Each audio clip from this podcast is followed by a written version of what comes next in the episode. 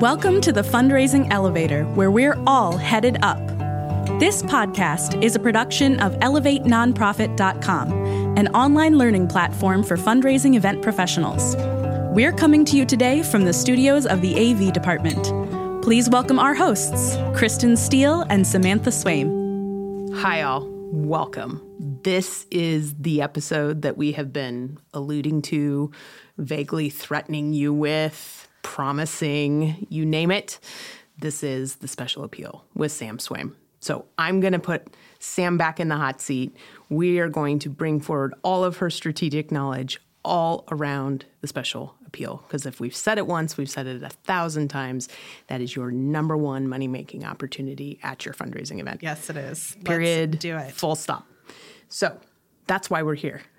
That's the frame for today. We are going to walk through what is an appeal. That's important. It's very important to understand. I think sometimes regionally and also from organization to organization, what that is and what that's looked like for them historically, as well as what it's even called, can vary. Yep. I think how it's done throughout the country can vary. Um, so we want to talk a little bit about just what it, what are we even talking about? Yes. Um, have you ever done it at an event? If not, here's what that can look like. Then we're going to break it down into some very achievable parts. And then we're going to take a look at once you've done that, what strategy can look like. Love it. So there's asking for money, and then there is strategically helping that money ask you, allow you to continue to ask for money. Yes. And the special appeal becomes a vehicle that we can do that. So, um, Sam, Yes. easy one first. Okay. What is a special appeal? Well, you've teed it up really nicely. It's that big fundraising opportunity at an event. And it's interesting to me how many people in the world of fundraising events gather people with the intention of fundraising. Sometimes there's a secondary intention of fundraising. Sometimes the fundraising actually takes a front seat where the goal is let's just introduce people to the work that we do. But when you have people gathered, there is a big opportunity there to raise a lot of money. And I think a lot of folks don't know how to go about it. And so the paddle raise, the special appeal, the direct ask for support can look a lot of different ways. But without it, you're not actually raising a lot of money at the event. There may be some transactional activities like a silent auction or a raffle, but none of those have the potential as that moment when you directly ask people to support your mission. So we call it the special appeal because it is that like direct ask for support of mission. I want to talk about and dissect a lot about how people do that and sort of what the different trends have been over time. But regionally, I think there are different cultures around asking for money. Yeah. In the 90s, there was a model that was Yes, for all of you. There was a 90s. There we were fundraising in the 90s. It's going to We be were. okay. I promise. there was a fundraising model that became really popular at that time and it's continued to today and um, that model was really intended to be an acquisition event in which it's very commonly seen as a breakfast or a lunch event short program light introduction to the work and then a low dollar low like passive ask and when i say Like envelopes on tables. Sort well, and passive. some people didn't even do that. Like, Oh, I think yeah, it started with people saying things like, and if you feel compelled, talk to us about a gift, right? But over time, I think as it evolved, it became a more active, there's an envelope at your plate, please fill it out and turn it in. We have learned through a lot of research in neuroscience, a lot about giving trends, and then just through our own work, that the more active you make that moment, the more money you raise. So that evolved into the East Coast and West Coast. So when I say East, I probably actually should say the Northeast Right. the entire West Coast and Northeast of both Canada and the US started to see active paddle raises used where it was almost an extension of the live auction. So you've seen auctions at, in play where someone raises a paddle. That then started to evolve into a direct ask for cash, and people would raise a paddle to demonstrate their giving. Right. So that brings us to sort of today, in which there's so many ways to give. There are text to give tools now. You can use your cell phone and scan a QR code. You can be participating in a webinar or a virtual event and click to donate. Um, you can raise that paddle. But what I want to make sure that we're diving into are what are some of the best practices that you can apply so that we can really start to see more people leveraging this moment that takes an event from a $40,000 fundraiser to a $300,000 fundraiser. It is that like differential. So before we start diving into sort of the specific elements mm-hmm. of the appeal, I want to continue to frame the big picture story because I think you just tapped into something really important we're actually moving into talking about two different models yeah. of events and that that special appeal can be a point of differentiation between them because i think often people are in an acquisition addiction model cycle, yes. right cycle with their acquisition event which yeah. has a time and place yeah you then need to graduate your donors into something else and when they become major donors they're aware they're coming to a fundraiser, yeah. right? They're not just coming to learn about your organization. Acquisition will always happen with right. a major donor event. But at the major donor event, I think we hear, I don't want to call it pushback, but we hear from organizations they paid a ticket price. Right. I'm not going to get anything else out of them. Can you talk about the invite, yeah. the opportunity of a special appeal for your donor, not just for your organization, but what that can be for your donor. Yeah, it's interesting because I think that we're missing on some of the psychology of the moment, right? Yeah. So if you think about any religion or any social justice movement, yep. they are built on a couple of key factors. They are all rooted in gathering, bringing yeah. people together around a cause.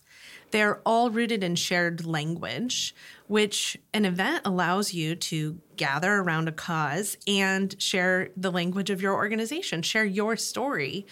And they're all rooted in a call to action of some sort, right? So let's say, for example, um, we are big fans of the work of Habitat for Humanity in Savannah, Georgia, an area that hasn't traditionally had a lot of big active paddle raises in their community this organization at their event has been instituting a active paddle raise and is seeing tremendous results. In fact, Zarek Samples, who's the CEO, he's going to be joining us at Elevate, the event conference we have coming up on February 1st and 2nd.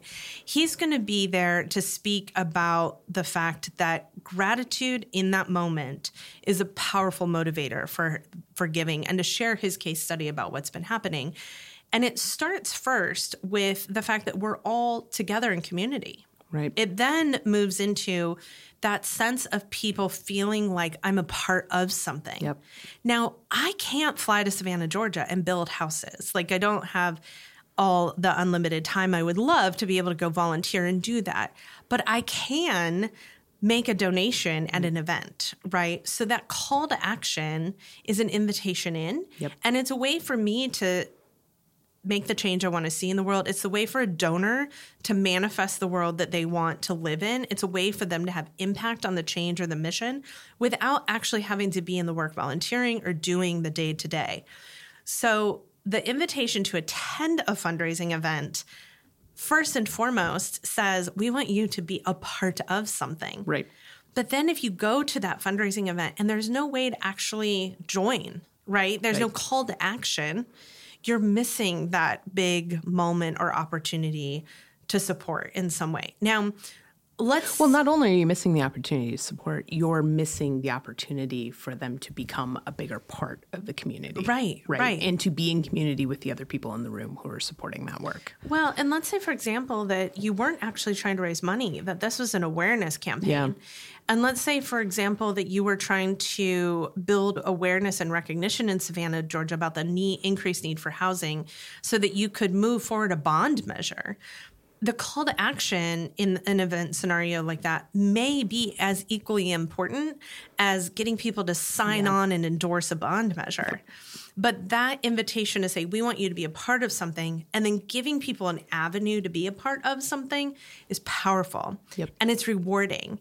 And honestly the science and the neurochemistry behind the giving and the amount of positive good vibes and joy that comes out of giving is really a powerful, tremendous opportunity to be able to move a donor into being an invested major donor for your organization. So, this moment in the event is the thing that we spend most of our time on because it's so powerful. Yep. It engages people for the long term, it moves them to give. It has this sense of community and a feeling of being a part of something. Now, we've all attended events where it's been done poorly and it feels gross. Yeah. And it feels like, oh, they're just begging for money. Yeah. But when it's done well, it can be that thing that leaves you feeling inspired, that leaves you feeling like you are a part of something that can actually induce this huge sense of joy. And after a really good special appeal, I have had guests come to me and say, This is the best event I've ever been to. And the only thing we had done at that point is raise money. We hadn't had a dance party, we yep. hadn't had entertainment. Yep. It was that moment of feeling a part of something and feeling the reward of achieving something together that's so powerful. So that's why we spend so much of our yeah. time there because it's an invitation in from the get go. It starts with the marketing of the event, but also we have development directors, really good development directors we work with that say, you know, my major donors on an annual basis average $1,000 a month or $1,000 a year as sort of a major donor benchmark. But with this event, I'm able to move that $1,000 donor into a 10 or a $25,000 yep. gift because of that invitation to be visibly recognized, yep. to be celebrated at an event, to be a lead gift and to emotionally move them absolutely in the moment in a room with so many other people. I mean, the worst you're going to do is ask right. and they don't give but right. if you don't ask they won't give either let's um, let's get into how to do a special appeal well okay because i think we can keep sort of talking about the importance of it but i think when we start to walk through the components of it like because a lot of people look at that and be like yeah i'm not going to get $75000 out of our room right. let's show you the tools you can get to make what feels achievable and just a little bit mm-hmm. more for your organization and how you can continue to grow that over time. So, um, the elements of the special appeal, let's start with story. Okay. Well, let, let me say there's yes. three elements. Yes. Because I think it's important that we touch on and hit all three of these elements in an appeal. So, one, a really compelling story that moves the emotional connection. Right. Two, a very strong call to action that's clear about what you're asking people to do and then three, an overlaying strategy about how you're going to actually collect the yep. gifts. So, story, ask, strategy, three elements of a special appeal. So, let's dive into story. So, story is the strongest, most powerful way that we have to emotionally connect people to mission. And we can list our programs, we can list our outcomes, we can provide statistics and analytics, and none of those do what a single individual's impact story can have. Now, when I say a single story, I think a lot of organizations struggle with that because they offer such a diverse array right. of services. But there's a lot of research that has gone into that idea of a single story connecting and representing the whole. Yep. So we have a couple of different sort of resources there I want to be able to share. So Paul Zak, neuroscience researcher, has done a bunch of research in which he has used a single story to ask folks about giving. And when he uses a story versus a case statement, he sees giving go up tremendously. And the story can be as simple as this is what life was like before. This is how the organization impacted me and this is how what life is like now.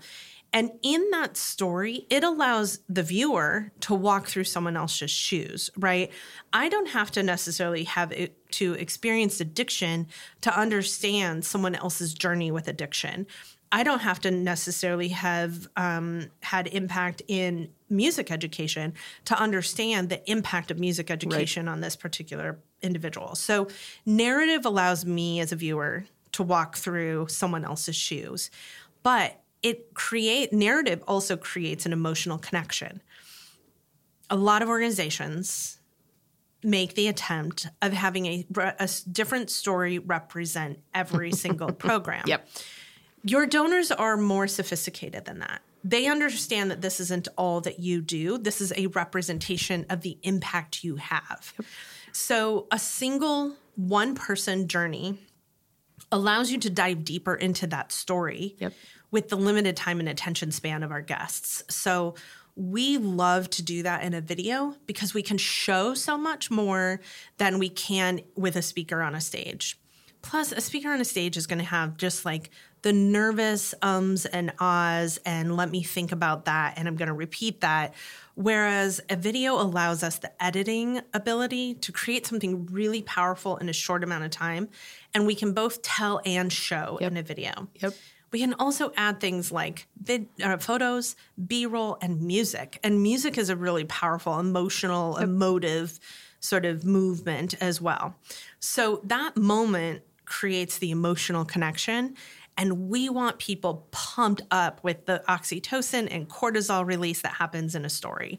Because if we have all those yummy juices flowing when we then step up and ask for support, we're able to move people from that decision maker making center that is centered in belief. I'm doing this because it feels good. I'm doing this because it's the right thing to do.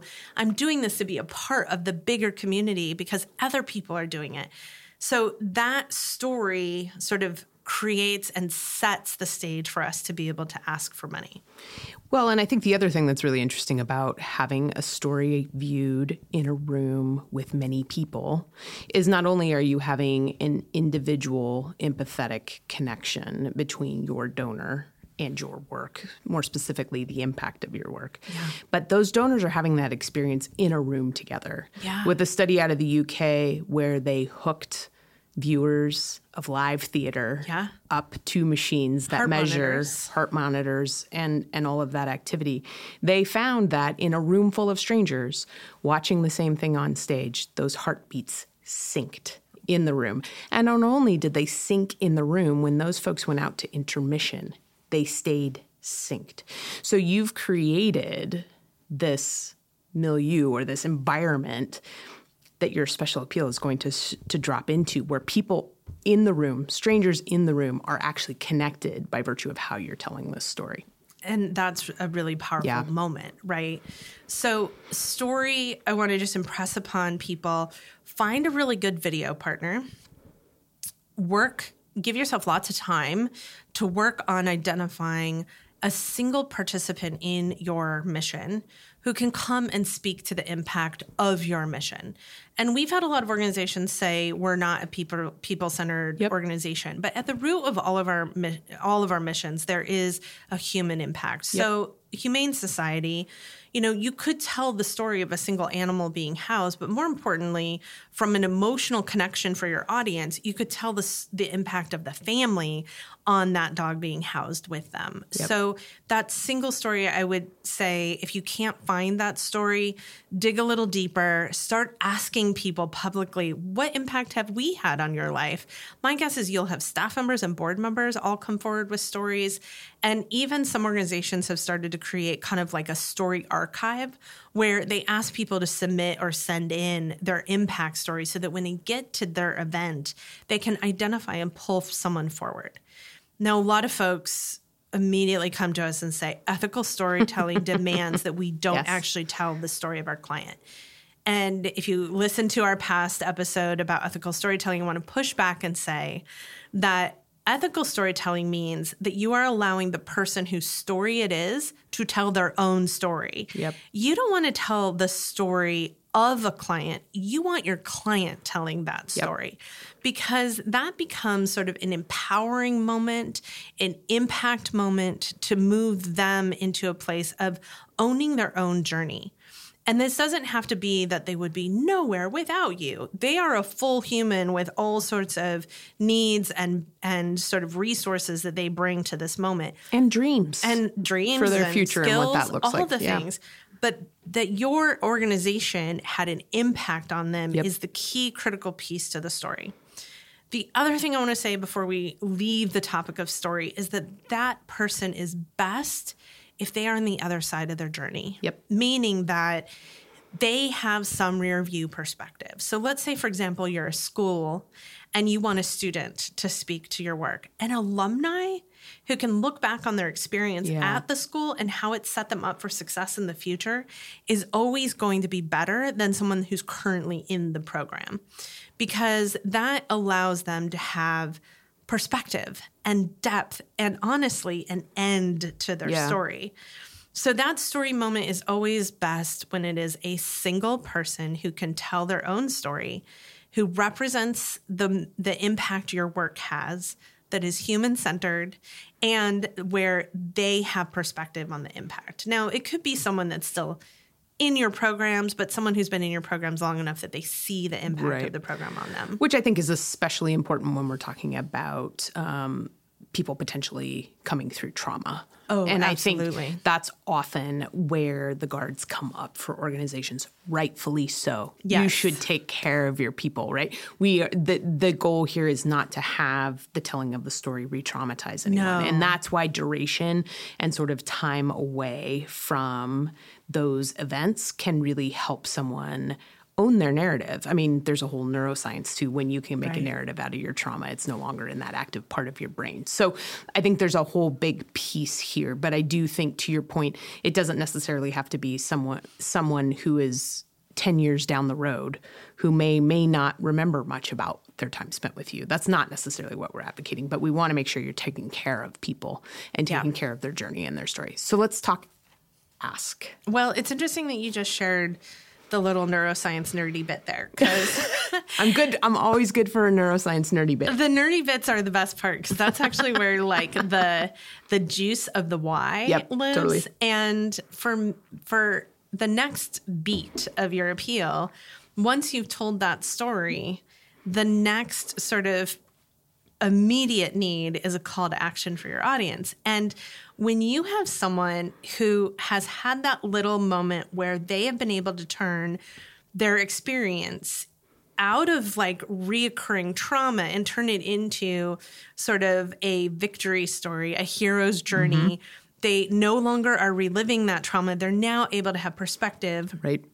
I mean, what you said is so like juicy because it physically in the brain chemistry, when you tell your own story, especially when you can create a full narrative out of it, like a before, during, and after, Yep. you physically move where that memory lives for you in Yeah, your brain. it's able to go in the file cabinet, and you Right. can open the file cabinet drawer and pull that out, pull the folder out, sift through it if you want, but then it can go back in the file cabinet. So you're no longer Yeah. like reliving the trauma over and over. You now can say, This happened. Yep. Um, and so when someone has that magic moment where they are like the hero of their own story, the most powerful, compelling beat for the call to action is to invite that person to the stage to make the call to action. The record just screeched for I like know. half of our listeners. They're like. "Oh no, that can't happen. We, won't can't do that." that. We won't do that." So let's lay out best case, and then let's invite them in to listen to why. Okay, that's an so- important piece. If we're building momentum in our entire event, we're trying to build to the fundraising moment, right? And we should talk about when that moment is, but we're building that energy to that moment. Yep. When we have emotionally invested and connected people to someone's personal journey, the second that your MC says, now please welcome this person to the stage, the room goes, oh, they're a real person in the room with us. It's not just like a character on TV anymore, Right. right? Like this is a real person. And that helps build momentum because this is what happens. The audience has an aha moment that they're a real person, and it immediately takes that screen presence right into the room. There's this like sort of quantum leap that happens for folks, and they're like, this is someone here with us tonight Yeah.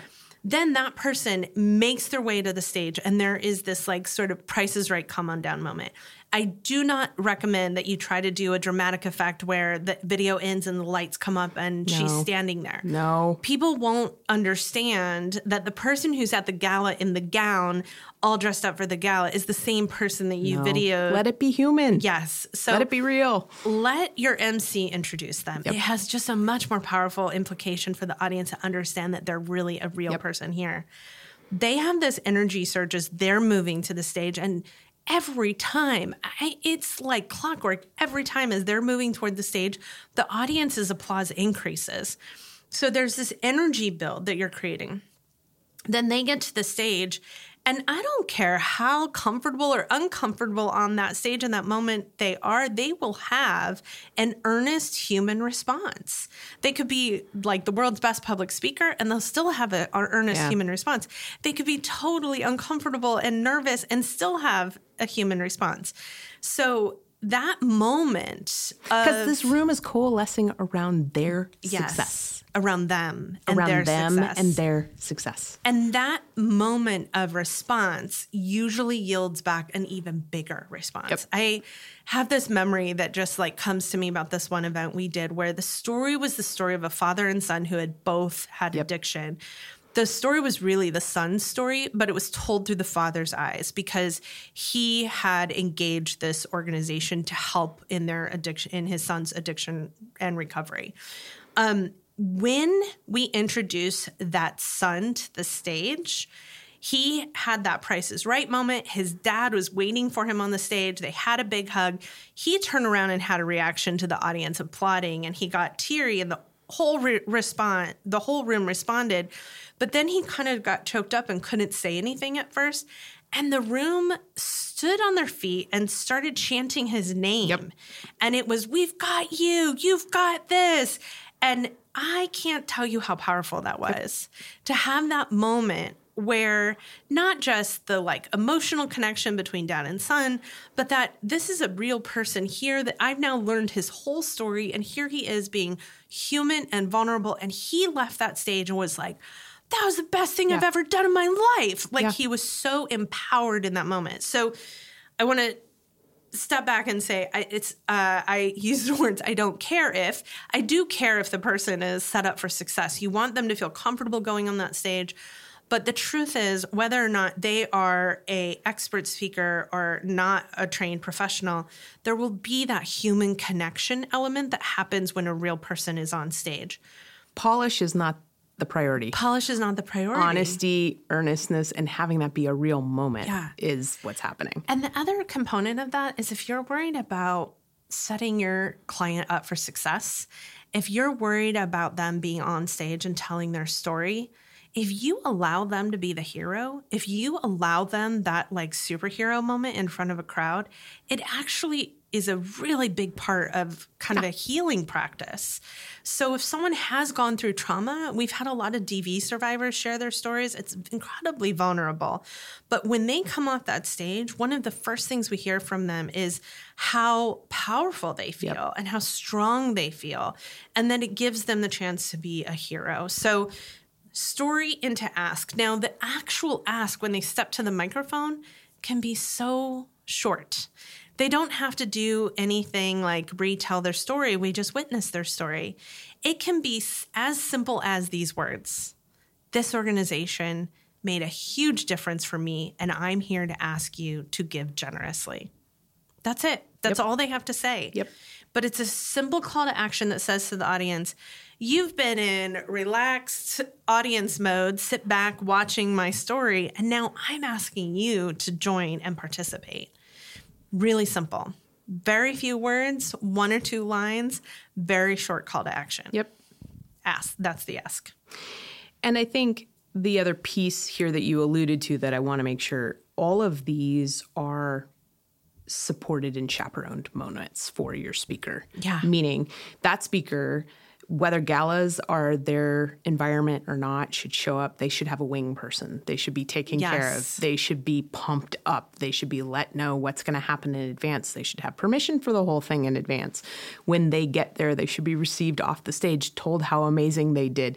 Um, I think the success in the support is also also translate to how they feel on that stage owning that moment and what that can look like um, let's talk about the third part which is collection The collection. So the collection is how are we going to ask people to give? literally mechanisms of giving Yes. And I'm going to tell you the more active the collection, the more recognition people get, the more you raise. So you've built all this momentum and energy. The worst case scenario is to open with an ask and no one gives, right? Crickets in the room. It literally like sucks the oxygen out of Yep. the room. So the best case scenario is to have a couple of gifts early in your appeal strategy that are setting the bar, setting the benchmark, are kicking off your fundraising with a sort of lead gift. Right. So, our best practice is to use paddle if you can in the room. It's much faster than a text to give and it removes any barriers. So, a paddle as a form of giving is always going to raise the most. Second, if you're using any sort of hybrid event or you have a room where you want people both participating online and at home giving, the ability to use one of your event tools like Greater Giving or Paybe, Network for Good, OneCause, there's so many great platforms that allow you to enter the name of the donor as the paddle is going up Yep. and also allows the donor at home to give and have their name show up.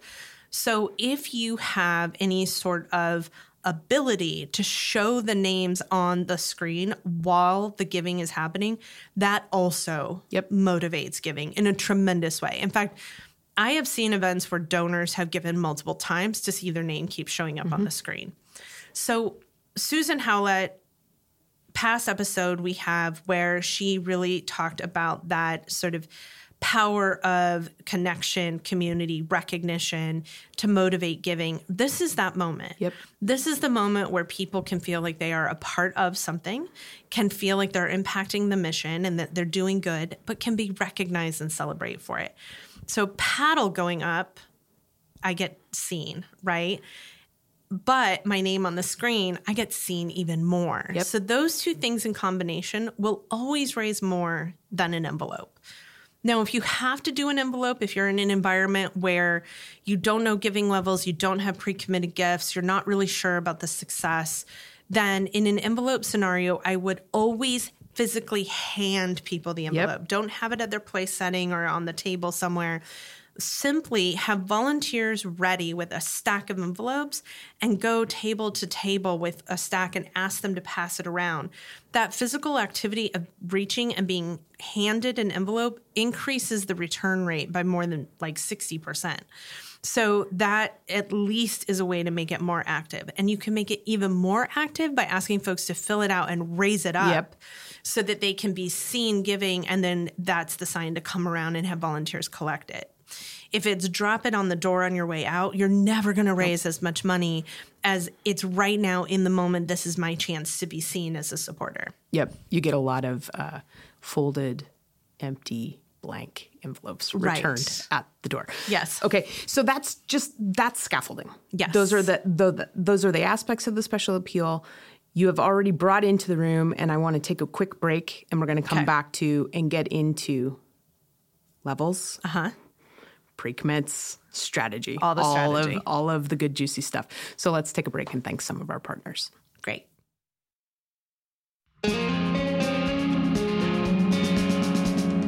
The fundraising elevator is recorded at the AV department in Portland, Oregon. For years, they've been our trusted partner, delivering exceptional audiovisual production and videography for nonprofits. In 2020, they transformed into a dynamic live streaming studio, producing more than 900 virtual and hybrid events. Now, we embark on an exciting journey together to bring you this podcast. Seeking the best in live events, video production, and live streaming? We proudly recommend our friends at the AV department. Link in the episode description.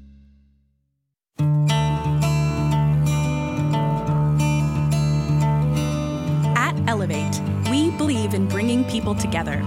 Our online learning platform for fundraising events has webinars, workshops, downloadable tools, and more designed to save you time and stress when planning your next event. We're getting nonprofit, development, and event planning professionals the tools and ideas they need to create events that inspire donors and raise more money. So join us at elevatenonprofit.com. The link is also in our show notes.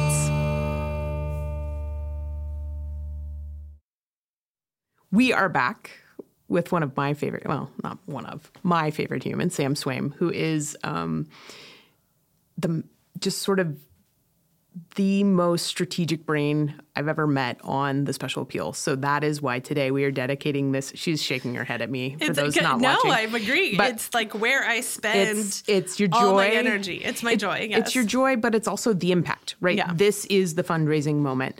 So um, we set up prior to the break sort of the frame Yes. for what a special appeal is and sort of how generally it works and what that looks like.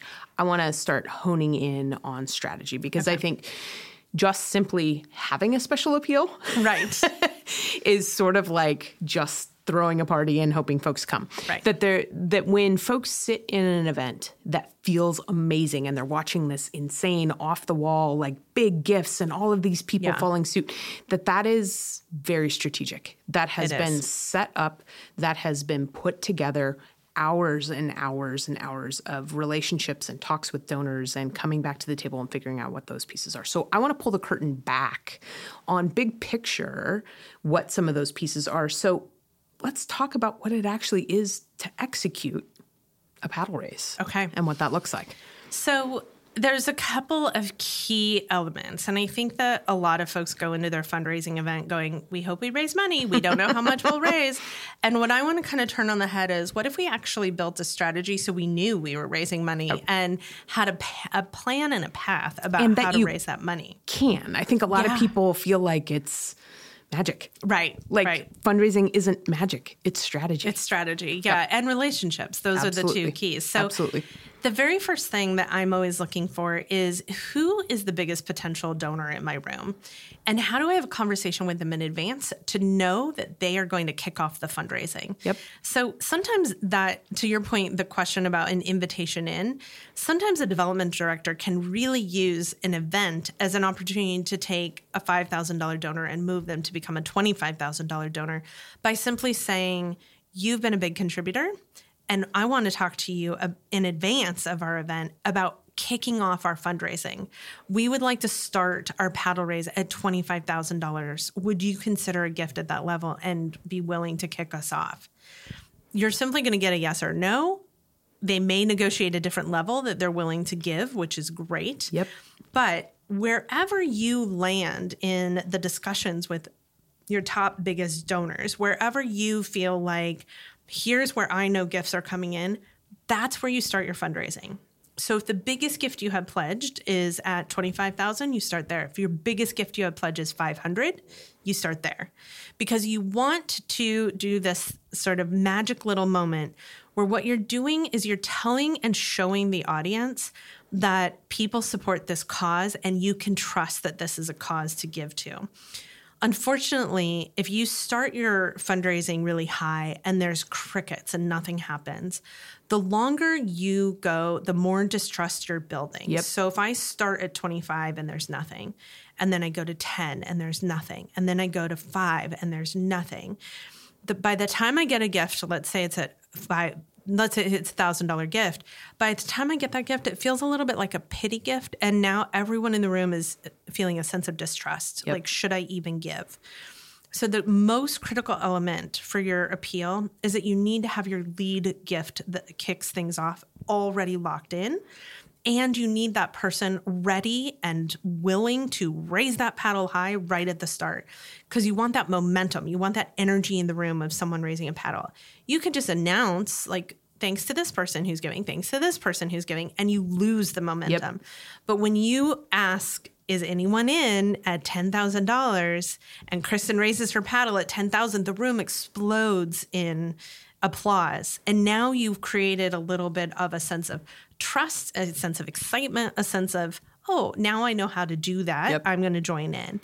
So the first element is you need to know your lead gift. Second, you're going to start at your highest gift and work down. Yep. You don't want to invite everyone in at a dollar and then try to work up. Once everyone got their recognition and applause, it's unlikely that you're going to move people up. So you want to start at that high level. Yep. You want a high enough level that it sets the benchmark high. And then you want to make sure that you have at least your first three gifts in a pre commit what I call like already pledged. It's not fake money. It's not a demonstration of a gift that was used or repurposed Yep. from somewhere else. This is a conversation with the donor in the room, asking them if they will pledge and make a gift um, during the event. Now, occasionally we have a donor say, Yes, but I'm not going to be in the room. That's fine. Yeah. We can have someone raise a paddle on their behalf, and we even name that. We'll say, That's Kristin giving on behalf of April. And that moment still tells the audience that there is a donor ready and willing and showing up. And it also sets that like momentum in place. So there's a video that we'll actually include that um, if you're watching for our listeners that are listening, if you're um, if you tune into the YouTube, there's a demo, and you can see that in that demo, when you have enough momentum built, it becomes like a cascade waterfall, and all of a sudden you hit a tipping point, and when you hit that tipping point, it's like the whole room is in. Yep.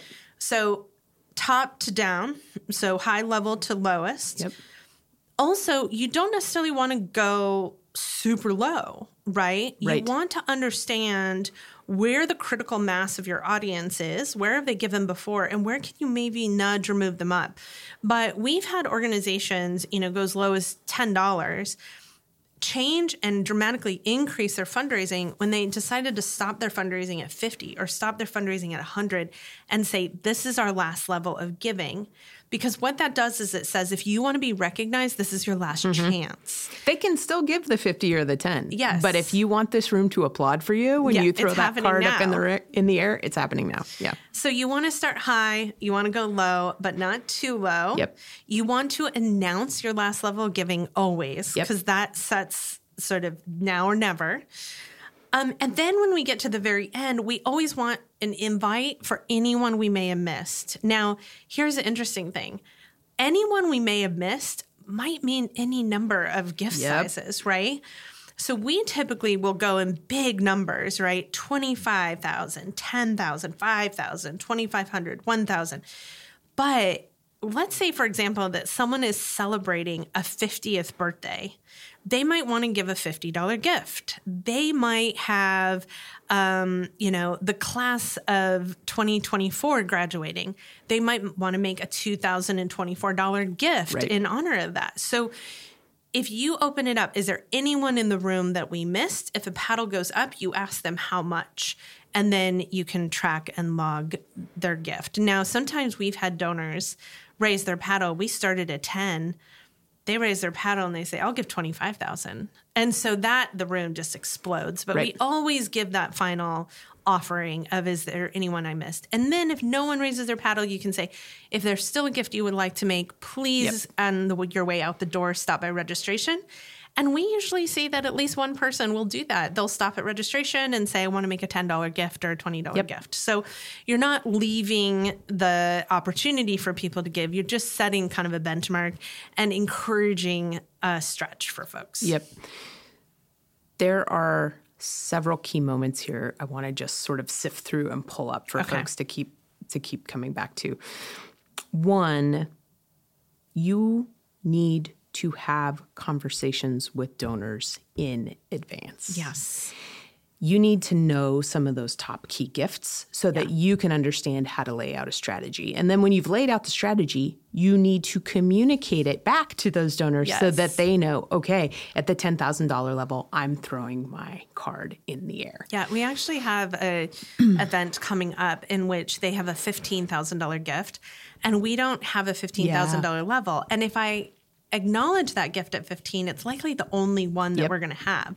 So instead, we've communicated back to the donor that we would like them to raise their paddle at ten and at five, because then we can make a big deal out of giving again. Again, you bet. So that strategy communication has to go back to them for sure. Yep. So most uh, from that, I want f- our development friends to hear that most of your work in advance of your event is having those communications Yeah. with your donors so that you can make a map. You should know going into your special appeal what success is going to look like Yeah. based on what you know is already on the table. It's not a wing it moment. No. In You can be surprised in a good way but you should have a baseline that you know you're operating from. Well, and also in the not a wing it moment, I want to also just emphasize the importance of having someone execute this that is a fundraiser. And I don't mean like a board chair who's really good at fundraising. I mean a professional yep. fundraising host or auctioneer. Yep. This is what they do seven times a week, sometimes more um, they are experts in understanding how to read the room, how to move giving, how to celebrate a gift, how to recognize that gift. And I have had some events that have made that big leap where they've gone from a low dollar event to a high dollar event because we applied a lot of strategy and we needed someone to execute that that could show up and just nail it. And having a fundraising host that can do that, that is an expert in that, that is a trained charity auctioneer is critical. So, in the not winging it, there are a couple of key things that we've talked about that I want to recap. You need to spend some time setting your storyteller up for success, putting together a great story, yep. helping them feel comfortable, and setting them up for success on the stage. You need to have paddles, the logistics of paddles, or a giving mechanism that allows people to be recognized you need to talk to your donors to have some pre committed gifts set up in the room so you know what your starting levels are and you know you have momentum out of the gate. And then you need someone that can execute this. And we haven't even like touched on all the yeah. layers of the appeal strategy, totally. but you need a partner in it that not only could help you execute, but might see even before the event starts opportunities, right? We work with a couple of different auctioneers. In fact, we've had Dale Johannes on the show already. We have Kelly Russell coming up on the show. And both of them will participate in pre event conversations yeah. with the donor to totally understand who maybe isn't pledged but has a lot of potential in the room and we'll go to, up to them at the event and start a conversation with them about their giving tonight. They will kind of precede and pre plant the idea of showing up big and raising their paddle early. They also will help you develop that strategy to see where is there an opportunity for us to leverage more giving and maybe where is there a chance for me to push because they want that momentum to keep going. They don't want to like drive a truck through your event. You want that energy and that feel good momentum. But at the same time, if there's a chance that you could really move your audience to show up big at a level because that's where they generally have showed up big before, they might linger there a little bit longer or push a little bit harder. So, in the not winging it strategy, the development team is working on those critical elements. It's those gifts lined up, it's a partner that can execute. It's having a plan so that not only do your donors know what to expect that are part of this plan, but also that you have someone on stage that can execute it. Yeah, and I think what's important here is laying out a plan in, in advance of key targets for the different levels that you're anticipating in your appeal. But what that shouldn't mean is when you have Sam being super generous and saying, you know what, I was at 10 last year. I'd really like to come in at 25 this right. year. And you're like, I don't have anybody else that maps close to that. And be like, uh, no, we it would make more sense for the appeal if you gave us 10. Right. Take the 25. Like go get all the money and then bring it back. And then you can craft the strategy with yes. your with your fundraising host or your or your auctioneer, or your strategist and then you can re communicate out to those donors and say, hey, what if we help make that 25 gift you've given? Make 25 more in a match. And I want to come back after the break and kind of start to get into the some match. of some of the match and how those are really the slingshots. How moving levels of people up and creating matching opportunities for folks within your strategy can really be some of the keys to success. So let's take a break, thank our partners, and we'll be right back. Great loving the fundraising elevator, but wondering how you can talk to Sam and Kristin? Well, now's your chance to do it. Book one on one consulting time with Swaim Strategies experts Sam, Kristin, and Mary and get all your event questions answered. Our team has you covered on strategic planning, fundraising strategy, storytelling, data tools, and registration support. Get the tools and the help you need to make the most impact at your fundraising event. Book at elevatenonprofit.com. The link is also in our show notes.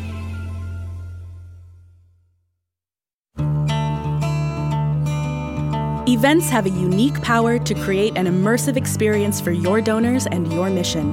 That's why we created the Elevate Conference to teach you the tools for planning a successful fundraising event. Join us for Elevate 2024 on February 1st and 2nd. This hybrid fundraising conference will be hosted at Avenue in Portland, Oregon, and broadcast online for a virtual audience. You'll get practical tools, demos, and templates you can implement right now. Join us. The Elevate Conference is a production of ElevateNonprofit.com and is presented by Swaim Strategies and the AV Department. To find out more and register, visit ElevateNonprofit.com today.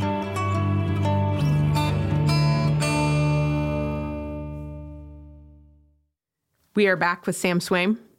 We are back talking about the special appeal, which is the largest moment of fundraising potential during your event. Sure is. It's the If you are not at the end of the rainbow. pot at the end of the if you are not spending your time, attention, cultivation here, you will limit your capacity for fundraising. Yes. Period. The end. So before the break, we were talking about sort of how to run and execute the the paddle raise or the special appeal or all the many things that it said. I want to sort of very strongly uh, encourage folks to not restrict any of these funds. So I think historically, sometimes this moment has been used to let's raise money for X this year, Right. the pool, the Yes. this, the that, the other. Legally, what happens when you do that is you obligate all of those funds to that project. right. If that project can't get done, gets delayed, never gets off the ground, you have to go back to all of those donors and get them to say yes to something else. Yes. In the meantime, you may not be able to make payroll or keep the lights on. Right. So this should be unrestricted funding you are raising money for. Yeah, I think that that might be like the sort of most strategic recommendation, but also the most mind blowing for Yes, people is yes. that your mission is enough. Like funding and supporting the mission, understanding that you make impact in the world, and then seeing my community around me supporting it, I want in. I don't need to be funding a particular thing. I trust you as the organization to know how best to spend that money and make impact as soon as you narrow the scope and the field, now I'm sort of like, ah, I don't really know that I mm-hmm. care about that, right? Mm-hmm. Like, I don't know that uh, funding the pool is my top priority. Right. My child might be in athletics and I'd rather fund the football field, Yep. right? That you start to divide your audience apart when you are getting into fund this thing and then you're restricting it. Unrestricted revenue is so hard to come by in the nonprofit sector.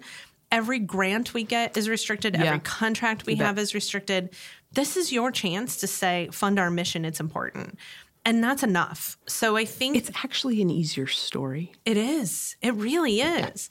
And I think that to the sort of question about momentum and energy in your event, the second that you put a barrier, like, let us tell you about our vision for the playground and why we're asking you to fund a monkey bar or fund a swing set or fund a slide, you like interrupt my emotional connection. Yep. Right. So that personal connection, client story, I'm already there. I'm already in it.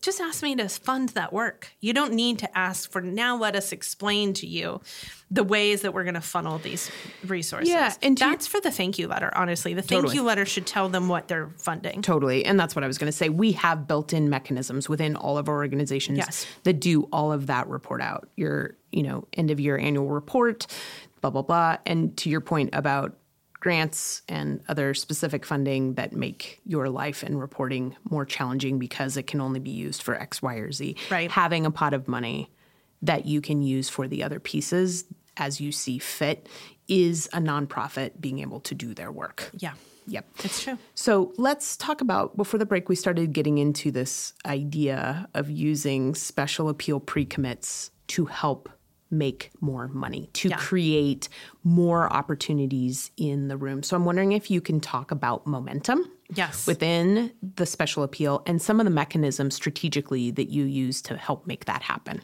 Okay. So there are a couple of opportunities in that paddle raise moment to really leverage momentum to encourage more giving. So as soon as you have a starting gift, that says the bar is high. But when you have a couple of people jump in and you create that tipping point, it also says you're going to be the cool kid by giving, not the cool kid by sitting out watching this Right. happen. Right. So now you have this like peer influence that's happening. But additionally, most organizations, their board of directors are an influ- influential Yep. group in the room, right? They brought their friends, they're hosting a table. That's the goal. Right. That's the hope is that they're sponsoring a table, that Yep. there's some there's some connection to them and other guests. Maybe as a board member they only have two or three guests that they know, but they have influence over those guests. So another strategy we can apply is asking our board to all show their support during the paddle raise because as soon as they show support, they they create an, a peer influence for their guests. So that's sort of a, a key momentum factor. But you mentioned the case where you ask for $10,000 gift and someone says, I can give you 25, but you don't have other giving in the room. That creates a big chasm or gap. We actually just had an event that we were working on where they had a $50,000 gift and then they had a $5,000 gift. And that gap was a big chasm. So we actually started the fundraising at five. We raised money five, 2500 but when we got to the $1,000 level, we looked at their giving history and a lot of their donors had either given it a 1000 or 500 the year prior. So we used that $50,000 gift as a matching challenge in which we called that donor and said, could we leverage and utilize your gift to inspire 50 more gifts at the $1,000 level? And for every time someone makes a gift, you will make another $1,000 gift, hopefully getting us to that benchmark of 50. And they said yes. And so when we got to the $1,000 level, we announced this matching challenge in which we celebrated the person who was the $50,000 donor. We then announced that we needed 50 gifts to match their Yeah. level of Yeah. giving. And as those paddles went up, we acknowledged all those paddles and all of a sudden got to kind of a slowdown in the room. And we had about 32 gifts that I'm we gonna had say gathered. 37 is usually the Yeah. like slow down to 50. Yeah, and so it was like we hadn't quite hit 50, Yep. but we weren't so far away that it was unattainable. Yep. And with a really good fundraising host, they bring with them a recorder that is logging every gift who can immediately tell them we're at 32. So now this state person on stage, this um, auctioneer, knows that they have a few more that they need to Yep. go, and so they announce to the room, "We only have thirty-two gifts. We're not quite there. Help me raise, you know, help me see a few more gifts." And they'll see a paddle go up, then another paddle, and all of a sudden we're back in the world where we've created momentum. And now they're like cheering and celebrating, and they might get it to, I think in this case, we got it to about 42 gifts. Now it became the shortfall. We're only eight gifts away. Yep. Eight is very attainable, right? Yep. Eight feels very doable. And the room started cheering and cheering and cheering.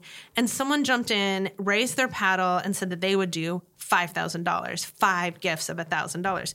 Now we only need three, and four paddles went up in Yep. the air, and we exceeded it. So that superhero moment of being the last person to meet a challenge and have the applause can be very powerful. That, like, we're collectively in this together can be very powerful. And then that challenge where we are all reaching this goal together is very powerful. So, all of those together, a matching challenge can be very impactful. Well, and what's interesting too is thinking about that $50,000 donor in the first place. Right. They were compelled by your mission. Right. To say, I'm going to put in 50. It feels like an amazing opportunity to say, we want to use your 50 to make 50 more. So, in essence, I'm ground zero for 100. Right. Right. So, what an amazing place to put your donor. Well, and it truly is a matching challenge Yes. in that if they had not been willing to leverage their gift in that way, we probably wouldn't have even gotten the first 32 gifts, Yes. right? Because it was that big call to action that motivated a few more people to maybe move up in their giving and motivated a few people who had given at high levels of capacity to give again. Yep. So we collectively were on this path toward a goal that would not have achieved the same result if we didn't have that challenge in the room. Right. And what's interesting is that if you have a special appeal that's starting at $5,000, but you have this $50,000 donor over here, when Yeah. they pop up at a level, like to me in the back of my brain as a potential person throwing one of those 50 cards up in the air, I'm like, whoa. Right. Like this person not only $5,000 thinks they're awesome, it's like 10 times that. There's something they see and want to inspire Yeah. and be a part of. And I've I say this often in a special appeal for me as a donor, there is nothing more compelling than doubling or tripling my money. Yeah, Like absolutely. it becomes an easy in for me to stretch. If I everybody has we are all fundraising attendees. Uh-huh. We have preset notions of like we can only give X amount tonight, right? So emotionally move me to reach beyond that. But then present me a really great offer. Yeah, absolutely. And a really great offer is if I was going to limit myself to giving you 500, all of a sudden you present me an offer at the $1000 level to essentially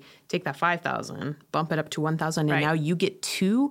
Like that's just such a compelling piece Yeah. for me to finish my emotional connection with you and feel not only kind of good about what I did, I stretched a little further. I'm awesome. And Right. now you end up with this sort of cascade effect that is is promoting that in all the other ways. Yeah. So when we talk about ro- momentum in a room, it's sort of like if you imagine uh, the matrix happening on in 3D. It's happening all kinds of different ways. You're leveraging generosity to leverage more generosity, and every gift you're getting at that level of those 50 donors is also inspiring people at the levels you're still coming to. Yeah. And so I think when we think about crickets happening at levels in a room, you will never achieve what you want to achieve at certain levels when you don't set the levels up beforehand to make that Right. happen. It's sort of like come, you know, that idea of coming in on the tailwind of, right? Right. Like people are coming into a slipstream and when it's executed and firing and feels successful and we're hitting things up at the top, that that tip Right. sort of happens and and that creates the momentum in the room that all of a sudden people are like it it kind of starts to feel effortless Yeah, yeah, it does. And I think, you know, you say effortless, and then we think about all the work that a development team has to do, and there's so i'm not much saying on it their is it feels that way though But what can make it effortless for them in that moment and can reduce the stress for them in that moment is hiring a professional Yep. auctioneer with a, a team because the recording of those gifts can come fast and furious. So having that support of someone who's recording and logging every gift, who's tracking every match, who's helping communicate to the auctioneer where we're at if we've reached our goal. All of those things help to actually elevate what's possible in the room, and improve the guest experience, and reduce the stress load. So, I think that there's two elements always for any event that we have to spend money on, and it's our fundraising host and our audio quality. Yep. If we don't have good audio quality, then people don't hear this beautiful program we put together. Why even have an event? So, those two things I think are critical. Um, and then the last thing that I just wanted to touch on, not necessarily momentum wise, but just from your role of making it feel effortless, is that sometimes a little bit extra support of your storyteller, your speaker, can also make it just such an improved experience. Yep. So I actually just heard a story today of one of our organizations that they had their best fundraising appeal that they've had. We've worked with them now for I think 7 years and this year was their best appeal ever. And in our wrap up conversation and sort of post mortem with them, we asked sort of how it went for them and where they were at. And she told us the story of her appeal speaker was um, someone who had trauma around um, houselessness. And she wanted to really just take an extra beat the day of the event to make sure that she felt some love Yeah. and support around her. And so she had flowers delivered to her home with a note that just said, We're so excited for you to tell your story tonight.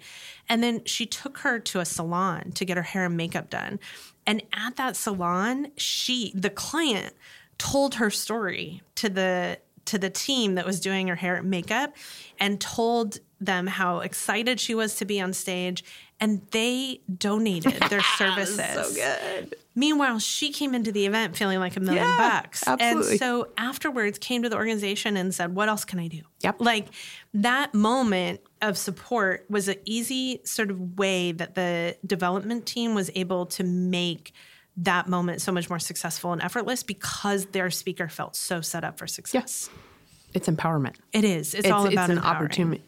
So earlier you talked about this, and I think we can take a couple minutes because I think it's important to frame where in your event should the special Mm. appeal happen because you can have the most perfectly laid out appeal but if you are fighting against the human economics and energy in your room and you are past the peak of your arc and people are on their way out the door no matter what you do you can't roll back that clock. So, Yeah. talk about sort of what that frame is, what you look for about where to have the special appeal happen. So the biggest thing that I can say is if this is a fundraising event, put the fundraising first. That is the most important element because you have you alluded to this momentum, this arc, right? So you have folks that are invested in being there.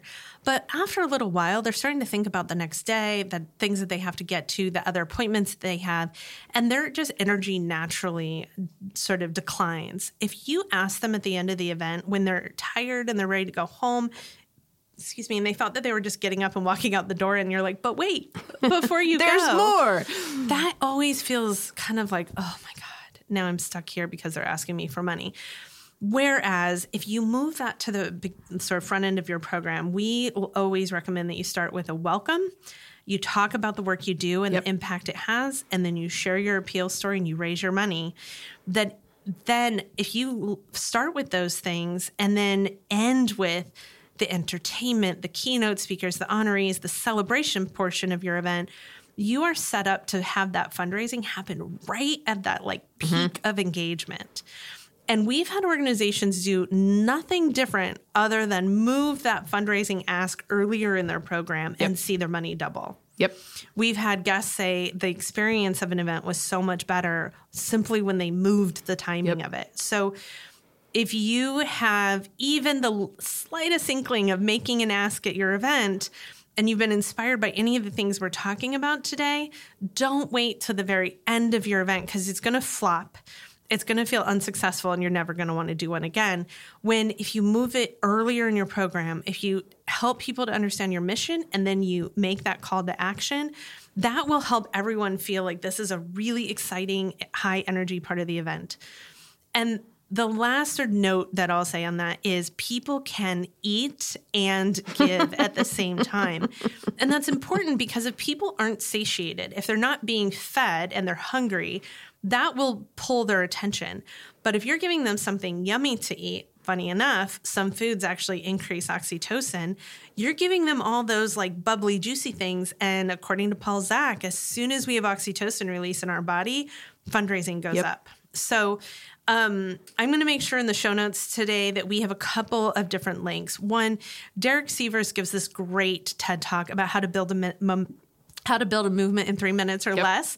And that TED talk is like the start of your appeal strategy. Yep. You need the the leader, the lone nut that sort of goes out on a limb and says, "Yes, I'm in. I'll make the first lead gift." You need a follower that shows people how it's done, and a second follower that helps create the momentum, and then that fourth gift is what creates the tipping point. So we'll make sure you have that because it's just a great example of how that early part of your appeal can go. Additionally, um, our YouTube version, we're going to add an, a demo of a special appeal. So you can start to think about how to apply this to your event. And then the other thing that we'll include is Paul Zak has a storytelling component Yeah. about the importance of that story and what that story does. So we'll add that as a link. And then if you want to learn more about your story, go back to our ethical storytelling or go back to our um, episode with Kristin about the arc of the event because those two things can really support this moment. Um, but if you are not hosting this moment in your event, if you are not asking for support, if you're not hosting a paddle raise, that one addition to your event is going to send your fundraising through the roof and make your event feel like such a smashing success. Yeah. And to your point about sort of where it appears in the program, if you do nothing else, remove your dinner break. Yeah. Yeah. Because that dinner break is actually what's sending your fundraising past the peak of the arc. Of Right. Telling people like, we'll be back later. We'll later. take a half an hour Yeah. for to have dinner. We Netflix and chill with food all the time. Yeah. Everybody's going to be just fine. Yeah. Um, there will be time to socialize later. So Yeah. see, taking a look at that sequence can also help you maximize. Sam, um, I feel like we have jam packed a lot in here. I'm going to let people marinate, but how can they reach out? How can they get help with their appeal? Okay, so there's a couple of things. If you are looking to apply your first appeal strategy, we have a whole bunch of resources online that we want you to look up. You can just search the Swaim Strategies website for all sorts of blog posts about how to do the appeal. You can go to the elevatenonprofit.com and download tools for your appeal strategy, including bid cards, including a script. Great. So there's lots of resources there. If you are looking to next level your appeal and you want some help developing that strategy, book some consulting time with us and then join us at Elevate Conference. We hold Elevate Conference every year. It's an annual event that is a deep dive about event fundraising. And it's really a chance for folks to understand and experience that appeal in person. We give a demo and then we do a really beat by beat dissection of that moment to really help folks understand how to apply that. And like i said we see lots of regional cultures happening in different parts of the country but as soon as people adopt this this is the game changer for folks. So that's why we're spending so much time on it. We look forward to future episodes where we dive even more into the psychology of it but um, we have so many resources out there because we know that this is the game changer for folks go make your events great. Thanks. Thanks for being here. Sam, you're brilliant. Thanks for sharing your brilliance with everyone. Let us know how your special appeal goes. Happy fundraising. Happy fundraising. The Fundraising Elevator is produced in partnership with Swaim Strategies at the studios of the AV Department. The program is produced by April Clark and directed by Steve Osborne, with audio engineering and original music by Dwayne Anderson and Heidi Christensen. Video production by Chris Peterson, Whitney Gomes, and Nathan Bouquet. Video editing by Steve Osborne. Graphic design by Pendulum Creative Group, and support from Sophia Keller, John Lyles, and Andy Dowsett.